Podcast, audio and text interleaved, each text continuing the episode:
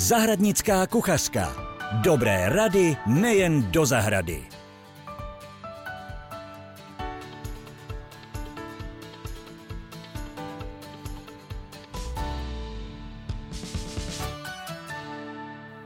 Krásný den, milí posluchači. Vítám vás dnes u 30. podcastu Zahradnické kuchařky. Jsem Petra a dnes budeme pokračovat druhou částí podcastu o vánočních rostlinách. Dopředu se vám trochu omlouvám, protože mám rýmu, tak budu mít asi zastřený hlas. První rostlinou, kterou jsem si pro tento podcast vybrala, je cesmína, kterou známe opravdu všichni. Je velmi oblíbená, hlavně tedy v anglických zemích. A dává se do vánočních vazeb a dekorací. V křesťanství symbolizuje věčný život. Její pichlavé listy představují Kristovu trnovou korunu a červené plody zase jeho krev. Vypráví se legenda, kdy měl Karel IV. získat jeden trn z Kristovy trnové koruny a ten pak nechal vsadit do české svatováclavské koruny. V období slunovratu věnovali římané větvičky cesmíny svým přátelům jako důkaz náklonosti. V dnešní době se tento zvyk dochoval u našich sousedů v Německu. U nás se cesmína vysazovala před domy na ochranu před zlými duchy a čarodějnicemi.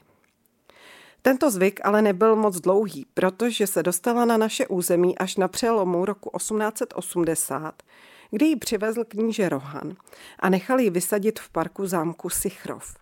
Pokud bychom chtěli cesmínu pěstovat, existuje asi 600 druhů, které rostou na všech kontinentech, takže si můžeme opravdu vybrat, jakou chceme.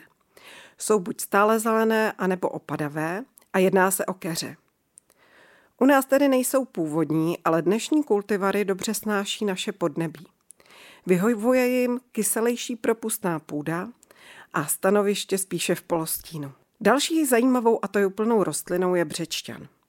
Legenda vypráví o řeckém bohu Zeovi, který ochránil dítě své milenky před ohněm pomocí zábrany z břečťanu. Kousek vám přečtu – když se žárlivá manželka Héra dozvěděla, že její manžel Zeus přivede na svět dítě se svou milenkou Semelé, dcerou tébského krále Kadma, rozhodla se, že to tak nemůže nechat. Navštívila ve změněné podobě Semelu a přesvědčila ji, že se má ujistit o tom, že její milenec je skutečně Bůh. Ať ho požádá, aby se před ní objevil v celé božské kráse – Protože jí Zeus slíbil splnit jakékoliv přání, objevil se před ní opravdu s celou parádou, se všemi svými blesky a hromy. Následky byly hrozné. Jeden blesk zapálil kadmu v palác, plameny zasáhly Semelu a ta předčasně porodila. Pomoci jí už nebylo, ale Zeus ochránil dítě tím, že nechal kolem něj vyrůst šlahouny břečťanů, které ho uchránili. Potom si dítě nechal zašít do boku a sám ho donosil. V pravý čas se syn podruhé narodil a dostal jméno Dionýzos, což byl bůh plodnosti, hojnosti a vína. Odtud je břečťan symbol ochrany, znovuzrození, štěstí a plodnosti. Ani křesťané na břečťan nezapomněli. Díky jeho růstu směrem nahoru je symbolem zmrtvých stání Ježíše Krista. Díky jeho stále zelené barvě byl a je velmi oblíben jako součástí vánoční výzdoby věnců a girland.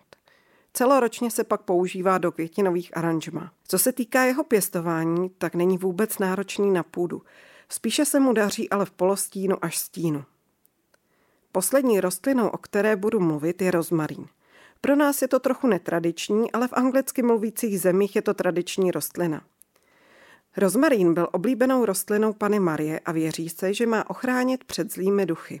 Používal se a používá se dodnes ke zdobení vánočních a celkově slavnostních tabulí kvůli své krásné vůni. Stejně jako břičťan neopadá a dá se použít do různých květinových aranžmá. My ho spíš známe jako oblíbenou bylinku, i když se jedná o keř. Existuje už mnoho kultivarů, které jsou odolné našim podmínkám a nevymrznou. Rozmarín potřebuje propustnou živnou půdu, nejlépe na sluném stanovišti. A třeba ve středomoří jsou z něj tvarovány živé ploty.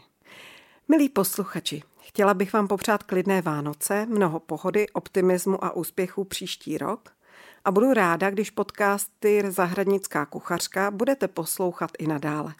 Mějte se krásně.